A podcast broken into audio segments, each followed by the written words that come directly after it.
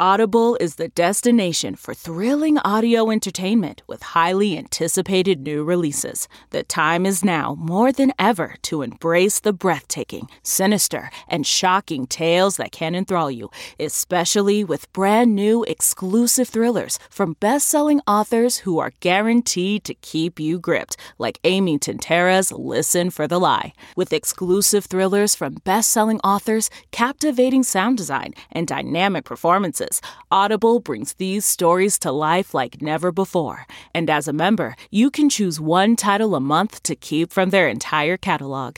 New members can try Audible free for 30 days. Visit audible.com slash WonderyPod or text WonderyPod to 500 500. That's audible.com slash WonderyPod or text WonderyPod to 500 500. We really need new phones. T-Mobile will cover the cost of four amazing new iPhone 15s, and each line is only $25 a month. New iPhone 15s? Only at T-Mobile get four iPhone 15s on us and four lines for 25 bucks per line per month with eligible trade-in when you switch.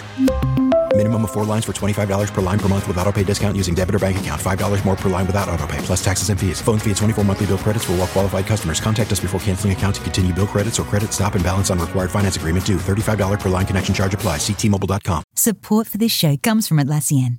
Atlassian software like Jira, Confluence, and Loom help power the collaboration needed for teams to accomplish what would otherwise be impossible alone. Because individually we're great, but together we're so much better. That's why millions of teams around the world, including 75% of the Fortune 500, trust Atlassian software for everything from space exploration and green energy to delivering pizzas and podcasts. Whether you're a team of two, 200, or 2 million, Atlassian software is built to help keep you connected and moving together as one.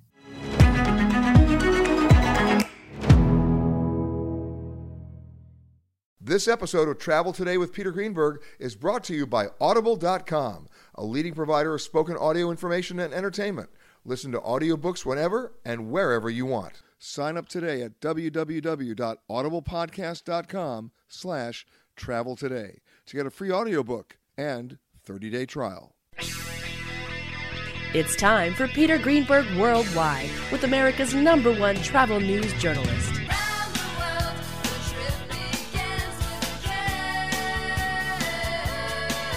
And now, the man who travels over 400,000 miles each year, your travel detective, Peter Greenberg. Hi, everybody. Peter Greenberg here, and welcome to the podcast that's done from a different location around the world every single week. One day Canada, the next day Thailand, then New York, London. You just never know. This week we come to you from the JW Marriott Marco Island Beach Resort in Florida. My next guest made me feel very old today by reminding me that, oh God, 24 years ago, uh, when she was visiting New York, I, I put her daughter in the crowd at the Today Show so she could say hi to everybody back home. Made her day, made her week. Wow, okay. Happy to be of service, but now you're making me feel old.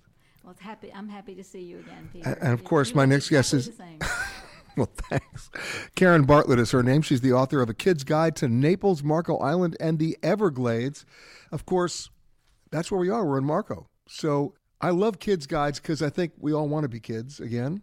Uh, we all want to have that nature of the, the whole idea of discovery for the first time. Uh, and when it comes to travel, most of us act like children. So this works out just perfectly. Well, and I do want to point out that there's a very small word over the word kids. It says a mostly kids guide Yes. to Naples, Marco Island, and the Everglades. So, Thank you for that correction, Mom. Yes, sir. I have um, many readers who have no children. Many um, many grandparents buy them to be ready for their kids when they come to visit and have no idea, you know, where to take uh, very kids of varying ages. Um, now so you now you raised your kids in Naples. I did. Uh, one was five and one was seven when we came here, and so they grew up kind of barefoot on the beach. What's changed? What has changed?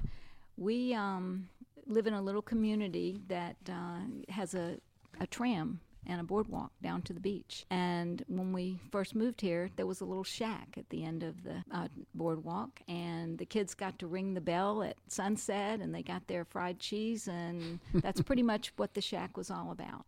Today we have two beautiful, elegant clubs Uh, and it's a much more sophisticated um, environment. As I, I missed the fried cheese. We're back to the fried cheese again. I I'm love telling you, I can talk to you about fried frog legs. I can I can talk to you about some very strange. Uh, Can you still find that on any menu here? you can find it in the Everglades. Yeah. You can uh, you can find. And of course, when you go to the Everglades and you order fried frog legs, you know what they're going to tell you? It tastes just like chicken. Yes, I know. It's it's one of those. And alligator tastes just like chicken. It all tastes just like chicken. And at a certain point, cardboard tastes just like exactly. I know. But other than the menu changes here, it's still a small community? It is in a way in that we're very laid back um, and we're very open and friendly. And so you get that small community feeling here, but it can be very sophisticated too. We have um, several events that are, are world renowned. Um, our Naples International Wine Festival, which raises tens of millions of dollars um, for children, for our children's programs here. When putting together this book, you know, I'm always a big fan of things that are not in the guidebook or not in the brochure that are accessible to everybody. So in the research of this book, that's probably what you were discovering. That's exactly right. When uh, the kids and I came here, there was no such um, resource at all. And so we just got in the car on the weekends and we drove around and we found um, back roads and we discovered interesting characters. And I mean, seriously interesting characters. Such as um, the head skunk ape researcher um, down the in. The head skunk ape researcher. He's the head skunk ape researcher. I mean, there, there's a, there's a group of them. Uh, no, he's he's uh, sort of a, a lone wolf. Um, the CVB's not wasn't really thrilled with him because he kind of put uh, Naples in a funny uh, um, imagery. But he um, grew up. He's a tenth or so generation Gladesman.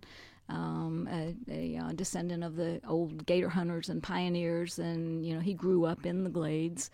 Um, and anyway, he decided one day he saw the Everglades version of the of Bigfoot, and um, he smelled really bad.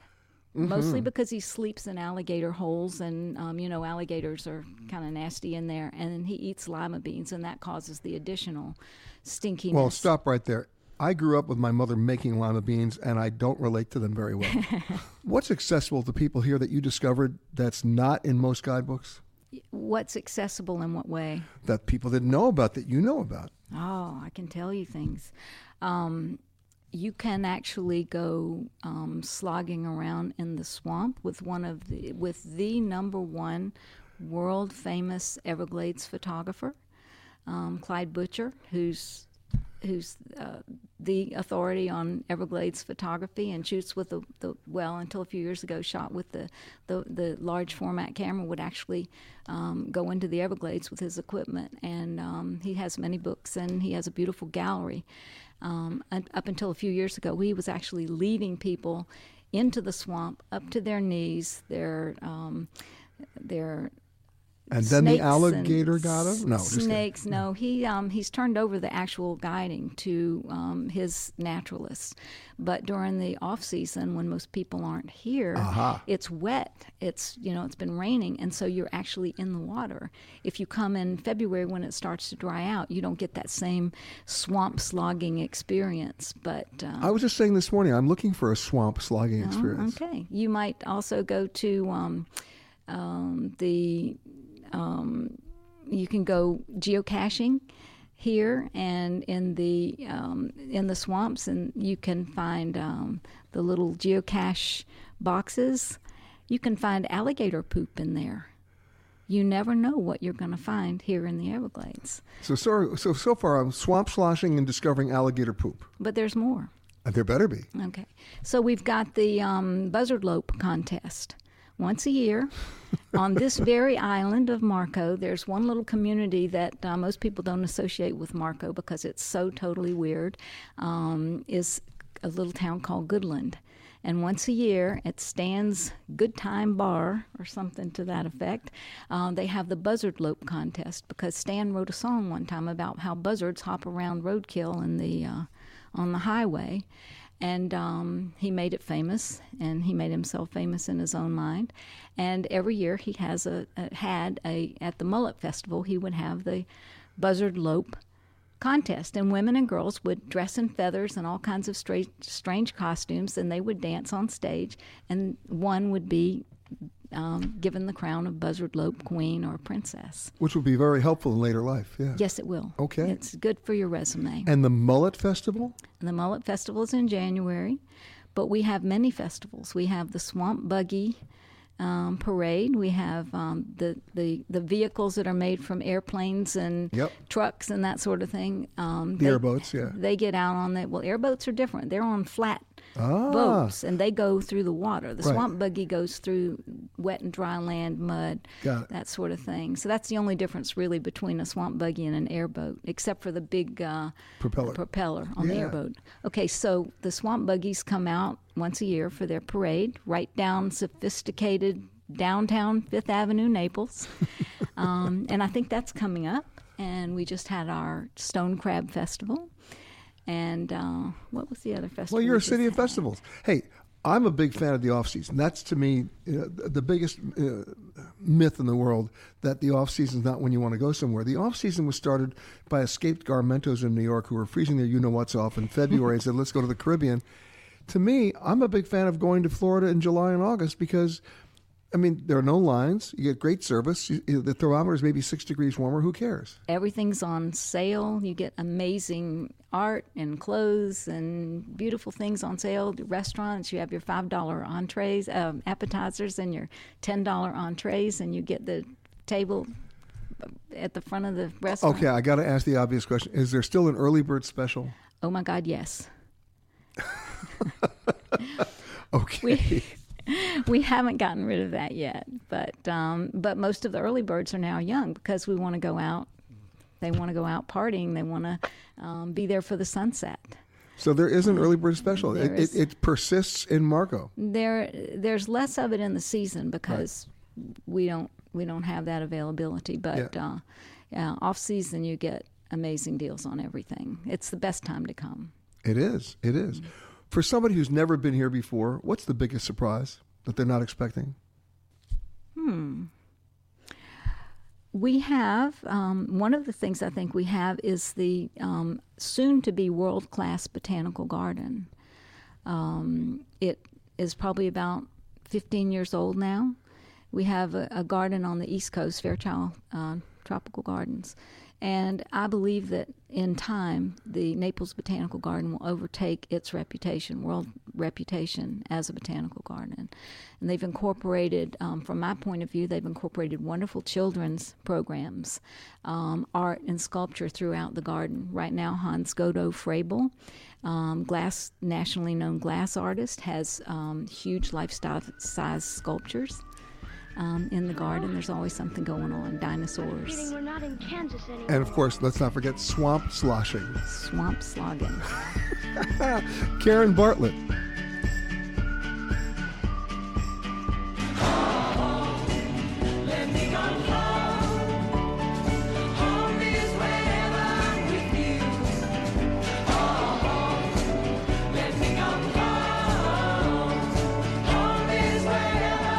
I always have fun coming back to Naples. So many great resorts, this one being one of them. One of the older ones, but it continues to grow.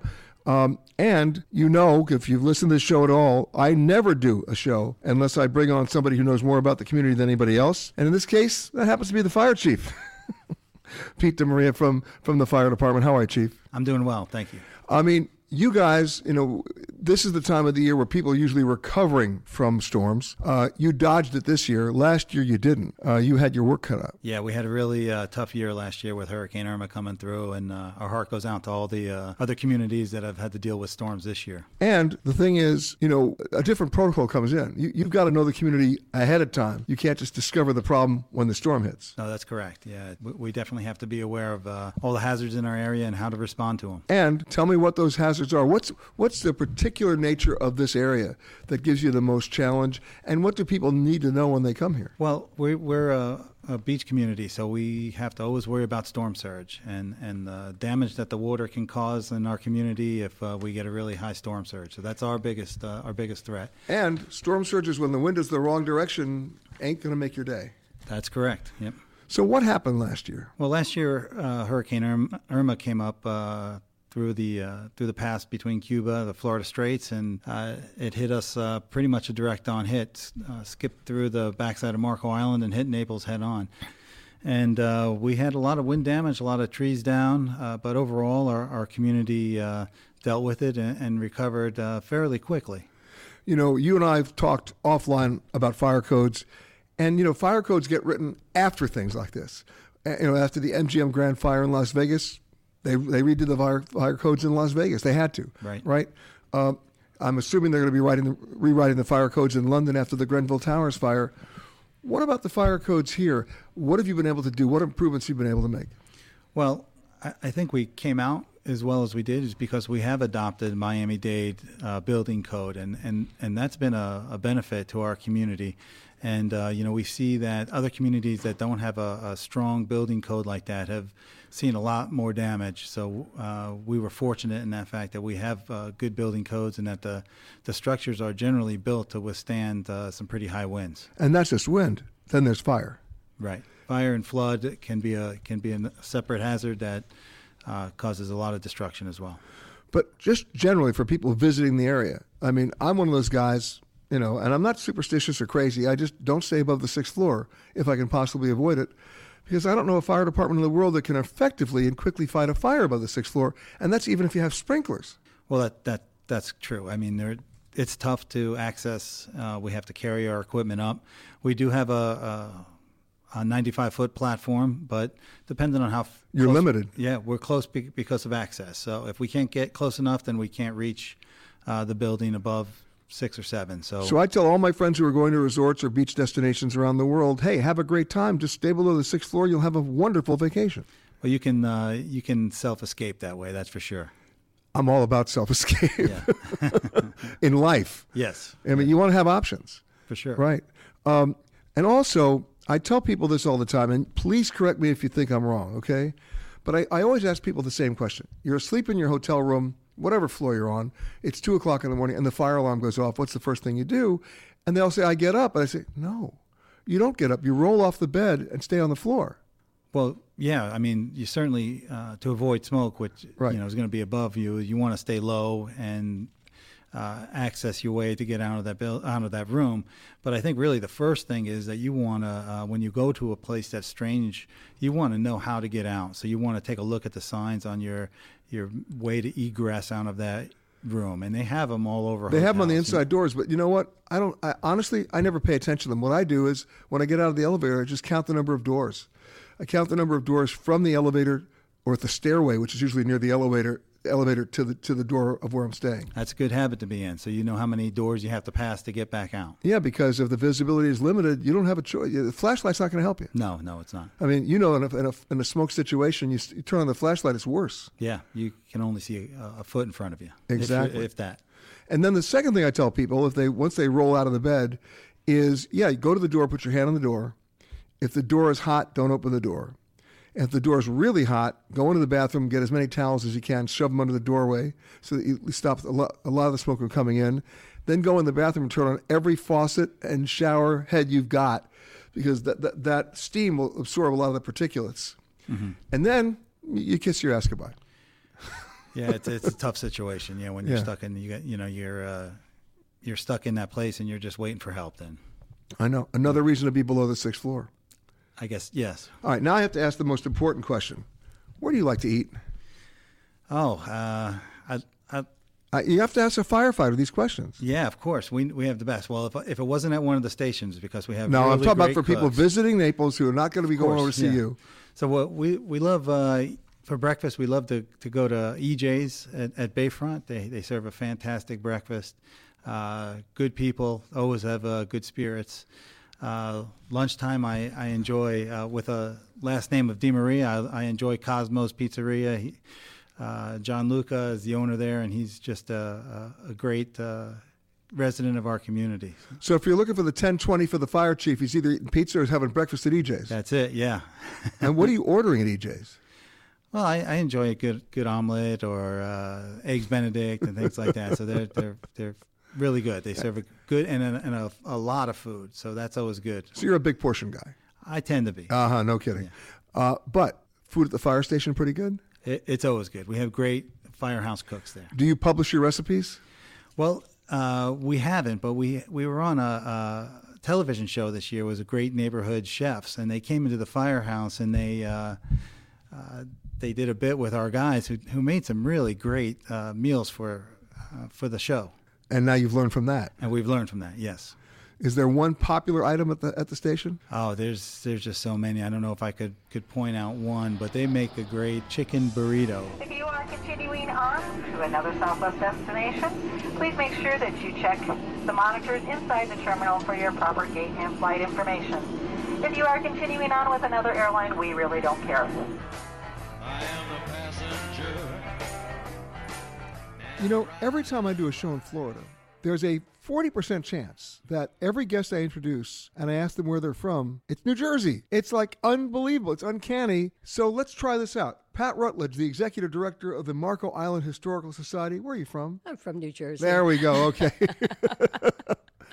And you came down like so many other people did because you were vacationing here. I was. I was vacationing almost 30 years ago. Uh, that was when we found Marco Island, but um, didn't stay too long. Went and uh, visited a lot of other places, and then when retirement came, we came back to Marco. Right. Now, we mentioned Marco Island Historical Society. There is history here. There is amazing history here. You know, Peter, there have been people on Marco Island for over 6,000 years. So for a small island. And by the way, they were from New Jersey too, but that's another story. Yeah, that's another story. Yeah. But for a small island um, like Marco to have really the rich, rich stories that we tell at the Marco Island Historical Museum is very, very special. Tell me one. I'll tell you about a cat. A cat. A cat. So in 1895, a gentleman by the name of W.D. Collier walked out his front door and walked across the street to get some muck to fertilize his garden. Well, he put a shovel in the ground and all of a sudden started to hit objects, many objects. And so um, as they came to the surface, he realized that these objects were not recent, they were quite old. In 1896, Frank Hamilton Cushing, who was an anthropologist from the Smithsonian Institution, came down to Mr. Collier's garden and started to dig. Well, in about three or four months, over a thousand items came to the surface. These pieces were preserved in an oxygen free muck, but once they hit the air, they started to oxidize. Many of them did. Some, though, didn't. Um, and so, as a result, we have um, pieces that are dated somewhere between 500 and 1500 years old. Wow. So Mr. Cushing continued his dig and then went back to the Smithsonian Institution and uh, where he worked with um, University of Pennsylvania, who was also a sponsor of his uh, his dig, and they started to divide up these items. Well, unfortunately for Mr. Cushing, he died somewhere in the process, as did Dr. Pepper, who was with the University of Pennsylvania. So it was up to the two institutions to divvy up the goods. And um, as it turned out, the Smithsonian was the one that kept probably the most iconic of all of the pieces, the Key Marco cat. The cat. The cat. And the University of Pennsylvania also has a treasure trove of the items. So in just a few short weeks, we will be bringing back here to Marco Island together for the first time in over 100 years pieces that came out of that muck pit. And they'll be on display at the Marco Island Historical Museum for two and a half years. That's a cool story. It is a very cool okay, story. It, it begs a question Is the cat coming back? The cat is coming back. All right, that's the, okay. The cat is the star of the show. Uh, the people of Marco Island have wanted this for a long time. You know, the Historical Society will be 25 years old next year. That's young. It, well, it is, but um, we've been on a quest for that whole 25 year period to make this happen for the people, not just for the people of Marco Island. This is for all of the people who come to visit us here. You know, last year we had 25,000 visitors to our museum on Marco. Um, when the cat was here previously for just three and a half months, 35,000 people walked through a bank lobby to see it. So it's going to be good for everybody. You know, you mentioned about oxidation. I, t- I tell the story of, of a ship in, in Stockholm called the Wasa. And in 1500, when, when the Swedish had a real armada, and they were a very powerful global navy, they built the largest ship ever built. It didn't design. It wasn't designed very well, but they didn't know it. And they and on its maiden trip, as they launched it from the from the shipyard, right in the harbor of Stockholm, a gust of wind came. It was very top heavy. It rolled over and sank in the harbor, and stayed there, sunk, for until 1956. And then somebody went down in a diving suit and said, "You know what? The chemical content of the water is so clean in Stockholm that the ship's been totally preserved. But they'd learned their lesson by then about oxidation, and they knew they just couldn't raise the ship; it would completely like dis- disintegrate. So they built the museum first, and they built it uh. over the ship, and they then raised the ship in the museum with all sorts of humil- humidifiers and special equipment, and that is a unbelievable way to see that ship today. It's un- I, I strongly recommend it. So you didn't have the benefit of that back in the 1800s. No, no. And so it's really interesting, too, because one of the reasons that um, we have such a hard time really pinpointing how old these pieces are Yeah. is because once they came out, um, there was a loss of control. And there were different methods tried to preserve them. Some worked and some didn't. Right. Anything from shellac to glue to slow drying. So um, that's why we, we struggle with the precise dating of them. But we know it's somewhere between 500 and 1500 years old. And you've got them now. Well, we will have them. They will be here in just a few short weeks. You got it. Pat Rutledge, the executive director from New Jersey of the, His- the Historical Society, I should say. That's right. And any admission charge? No, no, there is no admission charge. My baby beside me at the wheel, cruising and playing the radio, with no particular place to go.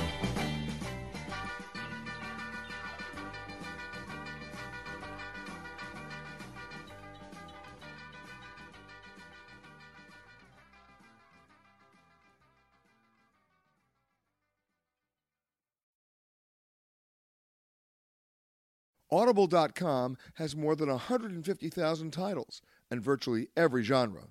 So check it out for yourself. Sign up today at www.audiblepodcast.com slash travel today to get a free audiobook and 30-day trial. My next guest has been a master captain. This is scary. 31 years. Um, I mean, I think I'm a captain, but this guy's a captain, and he's uh, he takes people on great tours on an eight meter long sailing vessel right off the dock here at the at the Marriott Marco Island Resort. And let me welcome him, Captain Tom Williams. How are you, sir? I'm great, Peter. Thank you for having me. Well, since, since I can now reveal that you've been there this for 31 years, you've seen all the changes here. Then Absolutely. Amazing changes. good changes. Very good changes. Tell me which ones. Well, when I first came, I came in 1978, actually, 40 years ago. Um, there was one place for pizza. There was one place for gasoline. There was one little grocery store. Everything was take it or leave it. We don't care.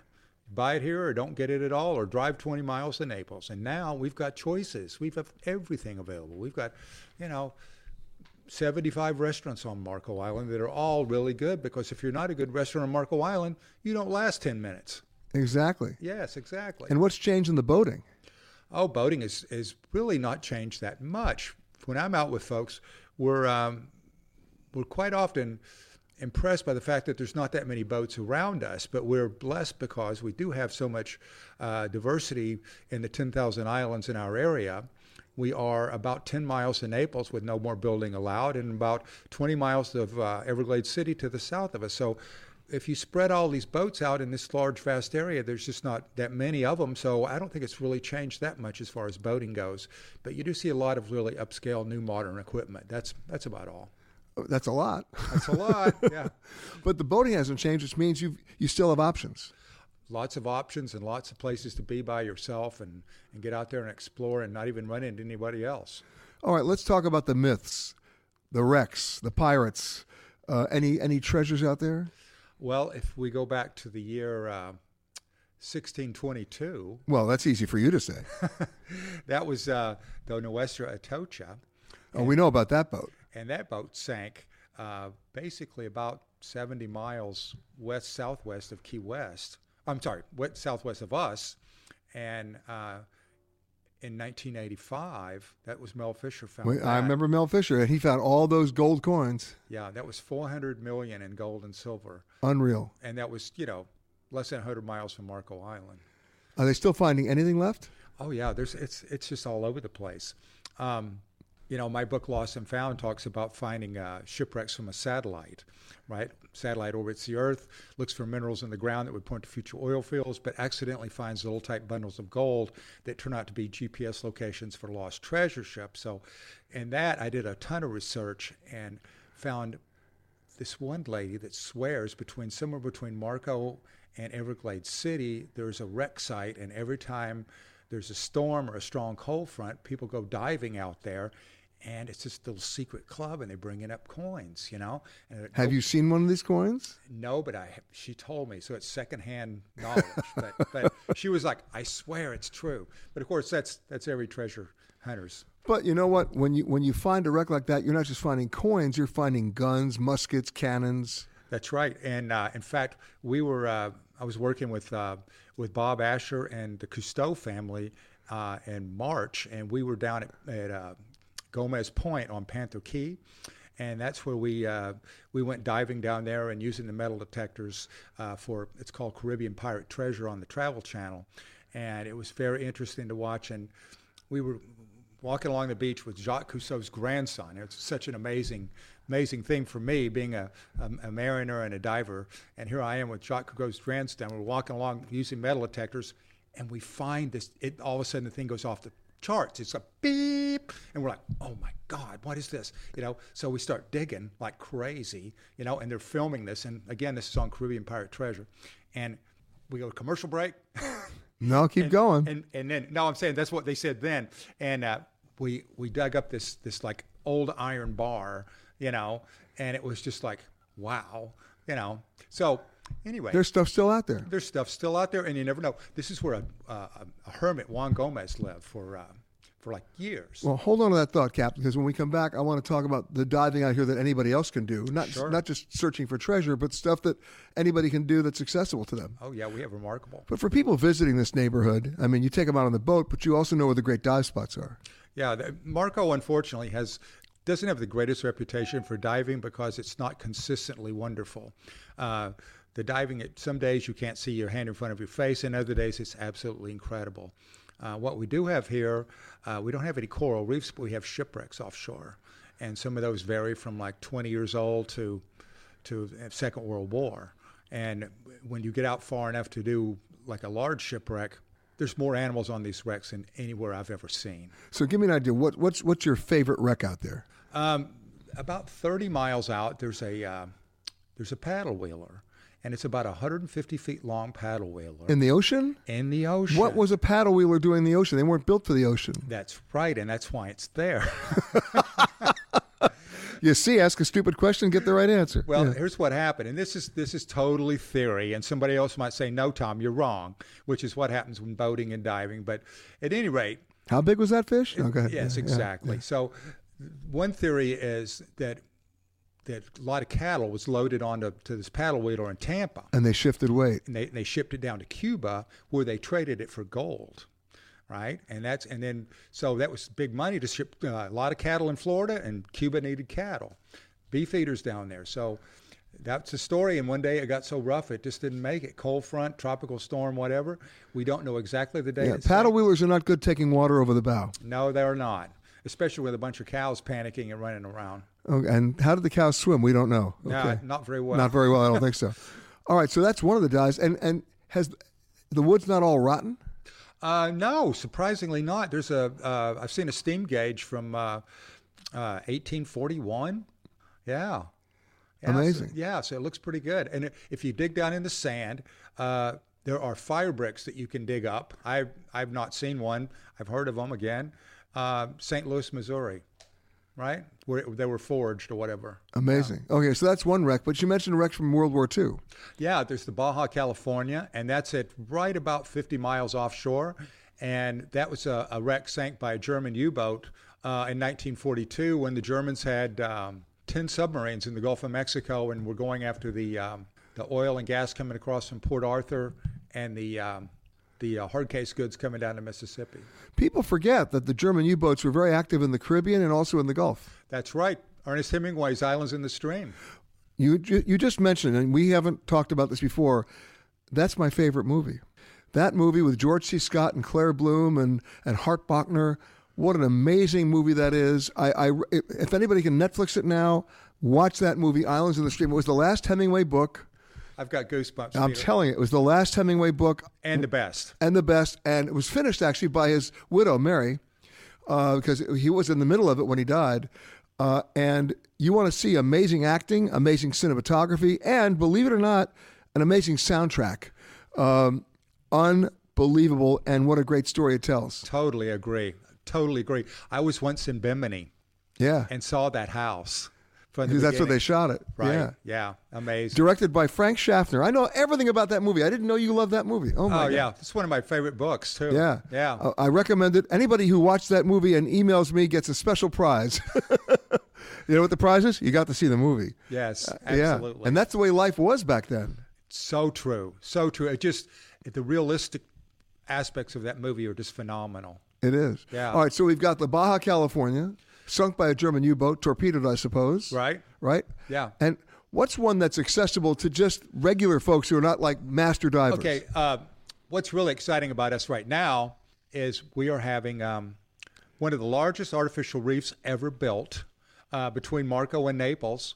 Uh, and it's like these little pyramid things of concrete that they're setting out on the seafloor. And it's not deep, it's fairly shallow water. And this is just like amazing for, you know, uh, intermediate divers that, you know, not that don't have to go deep water, don't have to go 100 And they say it's being built now? Yeah, it, it, it's a vast uh, majority of it's already completed. And have the fish show, shown up? Oh yeah, there's already photos photos online. You can check it out. Check out largest underwater reef, uh, artificial reef, uh, Marco Island, Naples. And it's there. And it's accessible. Oh yeah, it's it's readily accessible. And you can take me out there. Let's go. Now, you're using a sailboat? Uh, well, I'm using a sailboat. Uh, I'm using a, a very unique boat. It's a uh, It's a cat? It's a cat. See, I knew that. Okay. And it's um, it's a James Wharram design, and uh, this boat is um, it's amazing. There's only two like it in the United States. Uh, we had a custom made for our JW Marriott, and they are uh, eight meters, and they are absolutely beautiful. Um, they're designed by James Wharram, who was a famous English yacht designer, who was in New Zealand at a maritime museum and found a, a boat that they say a catamaran that they say is 700 years old. And he said, This is perfect. They sailed around the Pacific Ocean forever. Uh, who am I to, um, to do better than that? So he took that exact same boat, he copied it that, that in the museum, and he made these boats that we have today. Hello and welcome to Alaska Flight 438. We'd like to tell you now about some important safety features of this aircraft. The most important safety feature we have aboard this plane is the flight attendants. Please look at one now.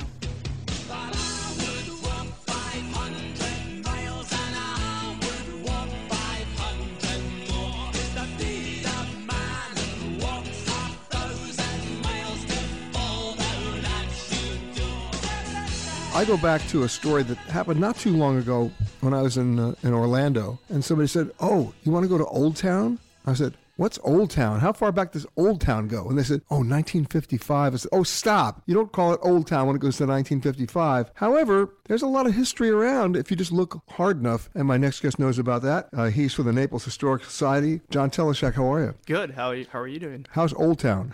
uh, I guess good. I hope it's doing good. Our our town's doing great. well, tell me about your town in terms of history. All right. Well, I work at. Uh, I'm the education manager at Historic Palm Cottage, which is the portal, as we call it, to Naples history. It is the oldest uh, standing house now in Naples. It was built in 1895, and it saw Naples initially from the beginning there. And what was it originally built as? It was actually built as an annex for the Naples Hotel, which was just up the street from it. So. And how how many rooms are we talking about at the Naples Hotel? Uh, the actual hotel, to be honest, off the top of my head, I don't know the exact number of rooms. When it first started, depends on what period. I mean, by the time it was closed down in 1964, um, I'm guessing there's probably close to a couple hundred rooms in there. Oh, bigger than I thought. Yeah, Okay. but when it first opened up in 1889, on January 1st, 1889, I mean, there's probably about maybe 20, 30 rooms there.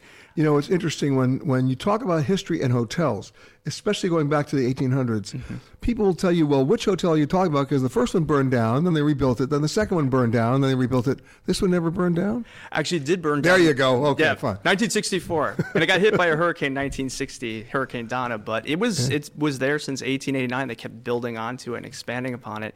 Um, Historic Palm Cottage was built as an addition just down the street from it. As um, it was built by a, a gentleman named Walter Haldeman, who is considered the father of Naples. and he And, and, and why was he considered the father of Naples? uh, basically, he's the one who actually in 1890 he basically uh, you could say bought the town. He actually won it at an auction. He's the only one who showed up um, for about fifty thousand dollars. Now yeah. you see, there's branding for Naples. yeah, There it is, right there. We won it at an auction. How many people were at the auction? Me.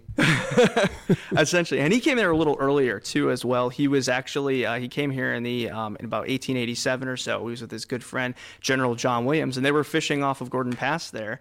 And they saw there was a land office. They were doing land surveying in the area at the time, and they were trying to sell off land. The um, pier, none of that stuff existed yet. So um, he decided they're both from Louisville, Kentucky, and, and most of the early residents who came here and visitors came from Louisville. Most of them knew Haldeman personally, so they called it Little Louisville at the time. Now, this cottage Mm-hmm. was built in a different way, wasn't it?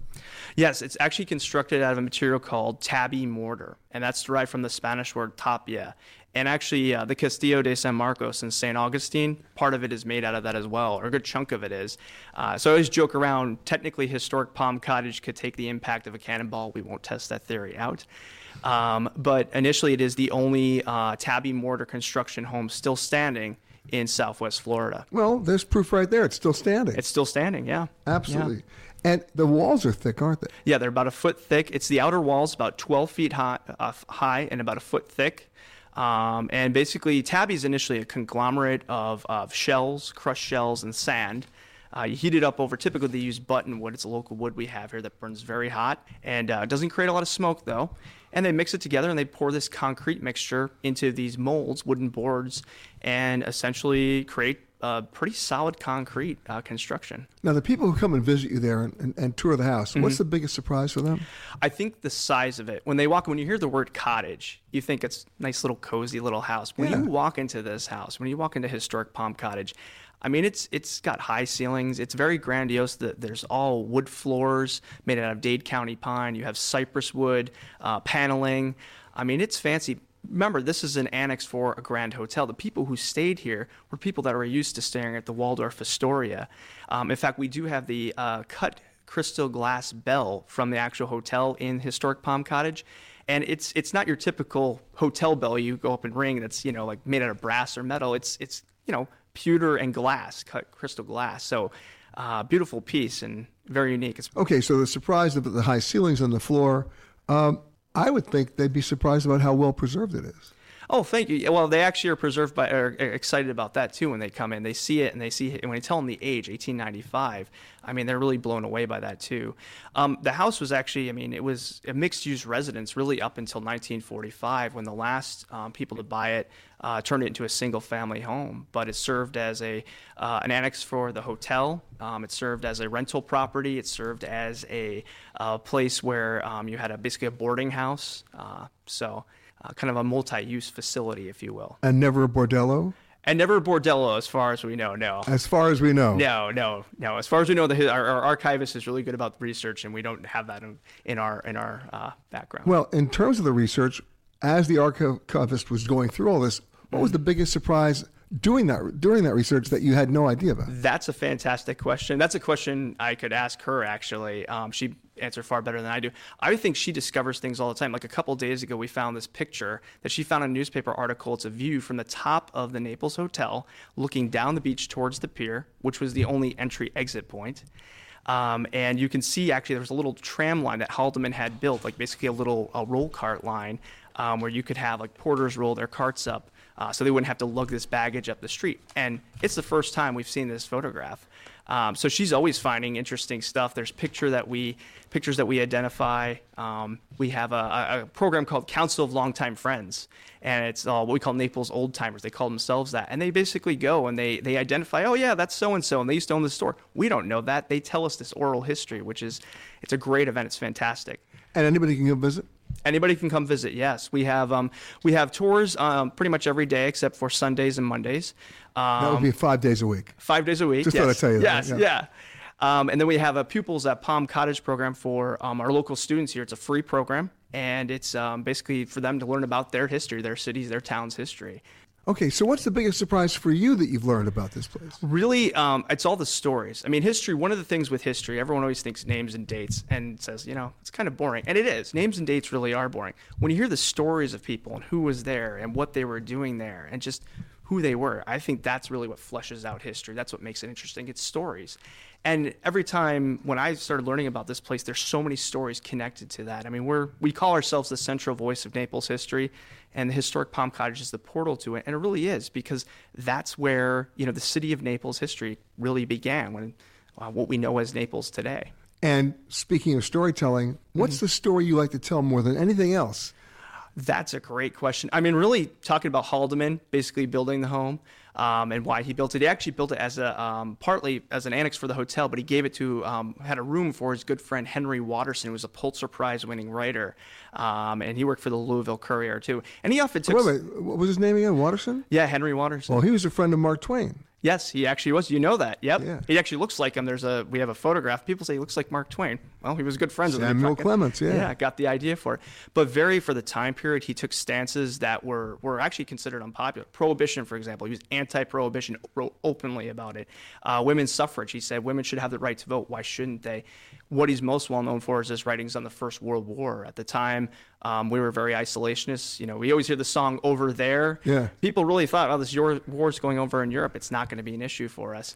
Um, and he wrote, you know, this is something we should be concerned about. So in many ways, he helped shape a lot of aspects of American history. And he spent a lot of time there, and he was relaxing, hunting, fishing. Probably, I don't know if he sunbathed No, on no, the you beach. forgot something. Drinking. And that too, he probably was drinking as well. Come on.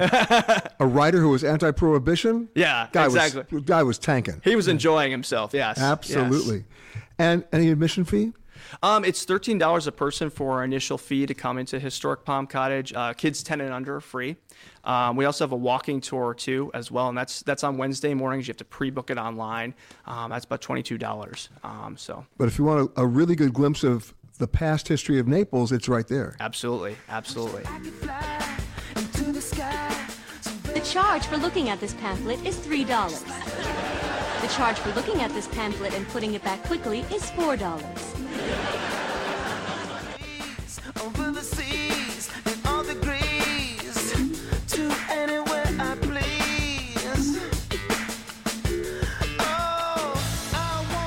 Many of you know who listen to the show on a regular basis, there are three places I always like to go, actually four, every time I go to a new city. I go to the firehouse because those guys know everywhere. They've been in everybody's hotel and everybody's house and everybody's restaurant. They know everything. I like to go to the library because that's where you learn everything because it's not the librarians telling you to shush. It's everybody wanted to tell you about where they live because they studied it more than you did. And then the other two places are either the aquarium or the zoo. And it might surprise you how many zoos there are in America that are not really heralded, but they're very cool places. And joining me now, the president and CEO of the Naples Zoo at Caribbean Garden, Jack Mulvena. How are you? Thanks. Thanks for having me. Now, you're not really from here. You're a Rhode Island boy. I am a Rhode Islander. Yeah, I came down from Roger Williams Park Zoo in Providence. So you have some zoo experience, as they say. I've got some experience. Yeah. What's different Never about, enough. Uh, of course. But what's different about this zoo? Uh, this zoo is pretty extraordinary. It's, um, I think, a combination of the history and the beauty. We're about to celebrate our 100th anniversary of As the a- and, property. and you know what? Most people would not know that you have a 100th anniversary zoo. No, there's not too many 100 year anniversaries down here. So, Well, okay, somebody had to start this. Whose idea was this 100 years ago? A hundred years ago, Dr. Henry Nehrling came down and settled on 13 acres to do uh, plant propagation and science. Opened H. Nehrling's Tropical Garden and Arboretum. He passed away in 29, and then Julius Fleischmann was developing Third Street, and he opened Caribbean Gardens. And then in 1969, Jungle Larry's opened, and the zoo was started. What's Jungle Larry's? Jungle Larry's. It got its start as Jungle Larry's. Sounds like a bad kid show. Yeah. Uh, it, yeah, well, yeah, okay, fine. wonderful. But now it's a real zoo. It's no longer Jungle Larry's. Now we're, we've been accredited by the AZA since 2001 and doing some extraordinary th- things, seeing about 370,000 people a year. Well, my experience at the zoo, and I've been, is that you can actually get closer to the animals there than at most zoos. Yeah, that, one of the things we hear from our guests is that is that how close they can get to basically everything, and then they're surrounded by this former botanical garden, so they're surrounded by beauty and a lot of native animals, which is really cool. I guess the and can you feed some of the animals too? You can feed giraffes. Um, And by the way, you feed them carefully because they'll headbutt you. you, you got to be a little careful. I've been it. headbutted by a giraffe, and that's nothing but muscle. Threw me across the room. I imagine a headbutt from a giraffe would have thrown It'll you do it. across the room. Yeah. We're very careful with our guests. We have Right. not, we have had no headbutts yet. Oh, good. Yeah, uh, emphasis Knock on the word "yet." What's the range of animals that you have? Oh, I mean, we've got we've got 200 animals. Um, we obviously are in a in a subtropical climate, so all of our animals kind of thrive in this in this environment. So we've got everything from tigers, to lions. We're one of four zoos that have honey badgers, giraffes, monkeys, primates, reptiles, birds. The tigers are from where? Uh, Malaysian tigers. Our, Wow. our two males are. Yeah. Not Indian. Uh, Malaysian, very critically endangered. Only about 300 left in the wild. So they're Wow. Yeah.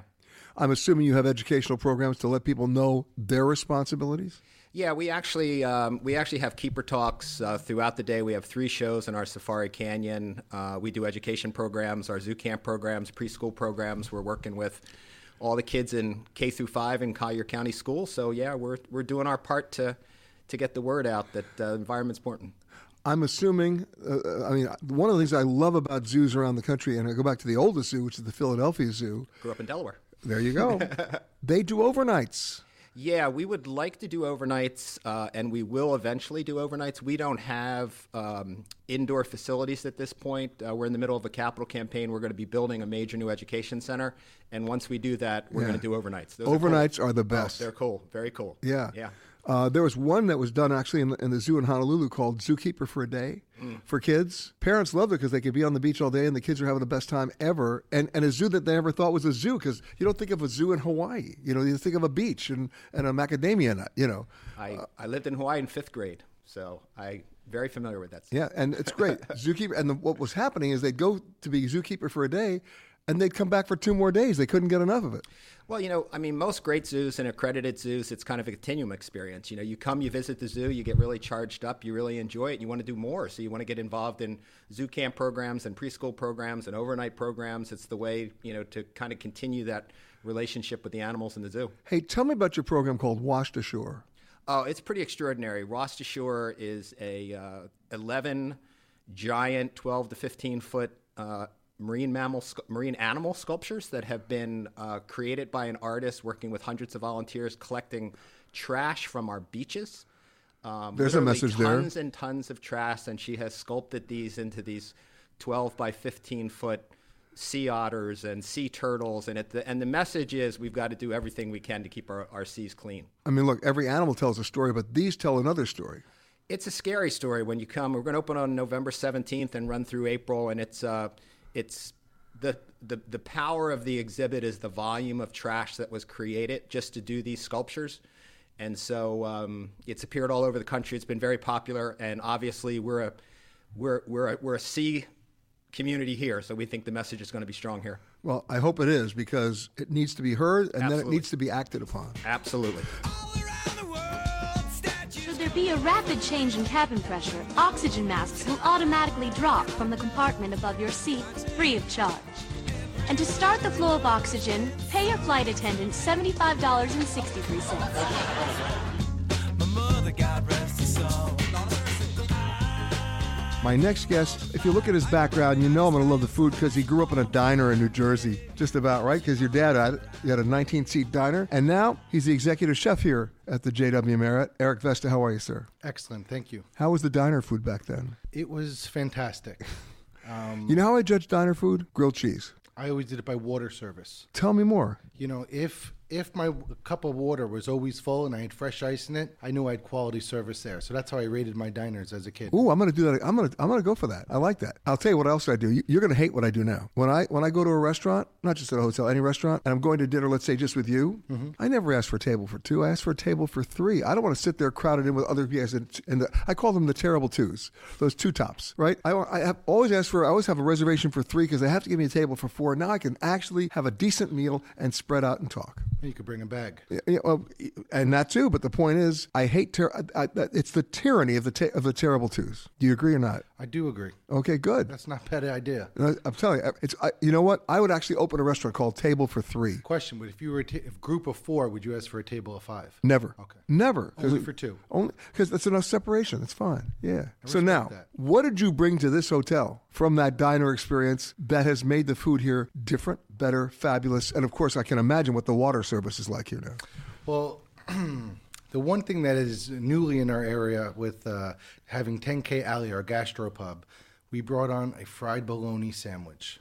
Now, I'm not saying that's from the diner days, but it's definitely something. That's from was- Queens. when I was growing up, uh, always fond of that sandwich. And we refined it a little bit using a very high end mortadella and nice caramelized onions on a soft By the way, caramelized onions work on anything. I would have to agree to that. It, you, you give me garlic, caramelized onions, or a grilled cheese sandwich. In fact, give me all those in a grilled cheese sandwich. I'm happy. Sounds like you're from New York. I am, of course, but I'm a Manhattan boy. I, I wasn't. I was not in New Jersey. Well, the only difference is when you grew up, you had bacon, egg, and cheese, and where I grew up, we have Taylor ham, egg, and cheese. Ah, but where you grew up, you had Howard Johnson's, and you had the fish fries on Friday. Uh, That's New Jersey. fry- They were yeah, all over New we Jersey. Hojo's everywhere. Yeah, That's correct. everywhere, everywhere. They're, I think they're mostly gone now. Now they're. I think we now have IHOPs and stuff. But all right, so you got a fried. People are coming to the JW Marriott for a fried bologna sandwich. No, it just happens to be something that's new on our menus. Um, I think what we have that's so great is it's we have such diversity in our culinary uh, offerings here versus a lot of uh, the other JW resorts with having the ten restaurants on property. Right, but how many kitchens? Kitchens in total, we've got about fifteen plus kitchens. Wow. And you have a dedicated room service kitchen. Dedicated room service kitchen, banquet kitchen, prep kitchen, garde manger kitchen, pastry shop. You Are, are you smoking your own salmon? Uh, we do not smoke. Ah, salmon. do you smoke any fish here at all? We do. We smoke our, we cure our own fish. We don't smoke it for our room service menu. Wow. Um, we have the capability of doing. We just it's the volume. Yeah. What's I, I asked this of every chef, so you're no exception. Here it comes. Forget the fried, fried bologna sandwich for a second, okay? What's the one item that you've put on your menu that you thought, man, this is going to kick butt, everybody's going to love it, and it tanked? And then conversely, what's the one item you said, who's ever going to order this, and you can't keep it in stock because everybody wants it? Okay. It's funny that you mentioned grilled cheese. In our Quinn's restaurant, we put on uh, a grilled cheese, but it was like a gourmet grilled cheese. It was aged Asiago, provolone little cheese. Gouda in there. Um, no, it was mozzarella. Okay. It had this really nice tomato jam on it on sourdough bread, and we said this is a great option for lunch if you were vegetarian. Tanked. It's, Now- is it on the menu anymore? It's off the menu. Oh, see, I would have ordered that.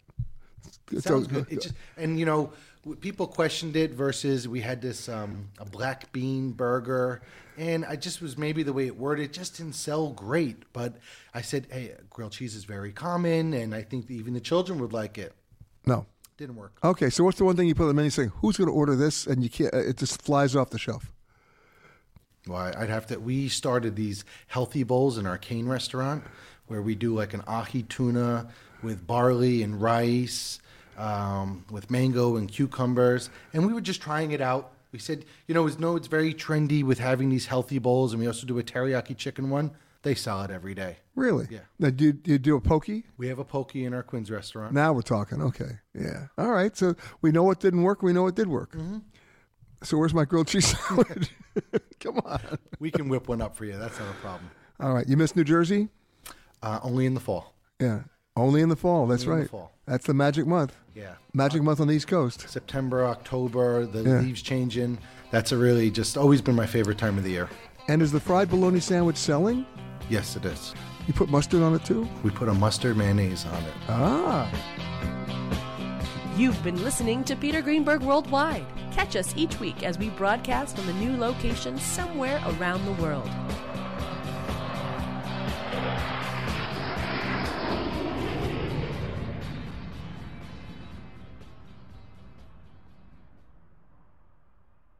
The Hargan women seem to have it all. From the outside looking in, we were blessed. My mom was amazing. But as detectives would soon learn, there was a lot going on inside the Hargan household. Ashley and I have been calling my mom and the house and Helen. Okay. No one's answering.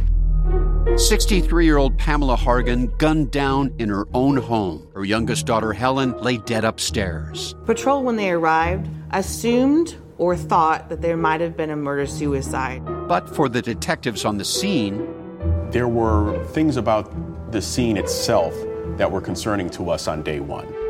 who would want to kill their mother and their little sister? There is no boogeyman here. It is exactly who we think it is. I'm Peter Van Sant from 48 Hours. This is Blood is Thicker The Hargan Family Killings. Listen to Blood is Thicker The Hargan Family Killings starting May 8th, wherever you get your podcasts. Always on the go? Well, now you can take CBS Mornings with you. Wake up to your daily dose of news and interviews on CBS Mornings on the go. It's a podcast you can listen to CBS Mornings on the go ad free on Wondery Plus. Hi, this is Jill Schlesinger, CBS News business analyst, certified financial planner, and host of the Money Watch podcast. This is the show where your money is not scary. It is a show that's all about you. It's your questions that make it possible for me to provide unconventional and entertaining insights on your money, and maybe more importantly, on your life. Follow Money Watch wherever you get your podcasts. You can listen ad free on the Amazon Music or Wondery app.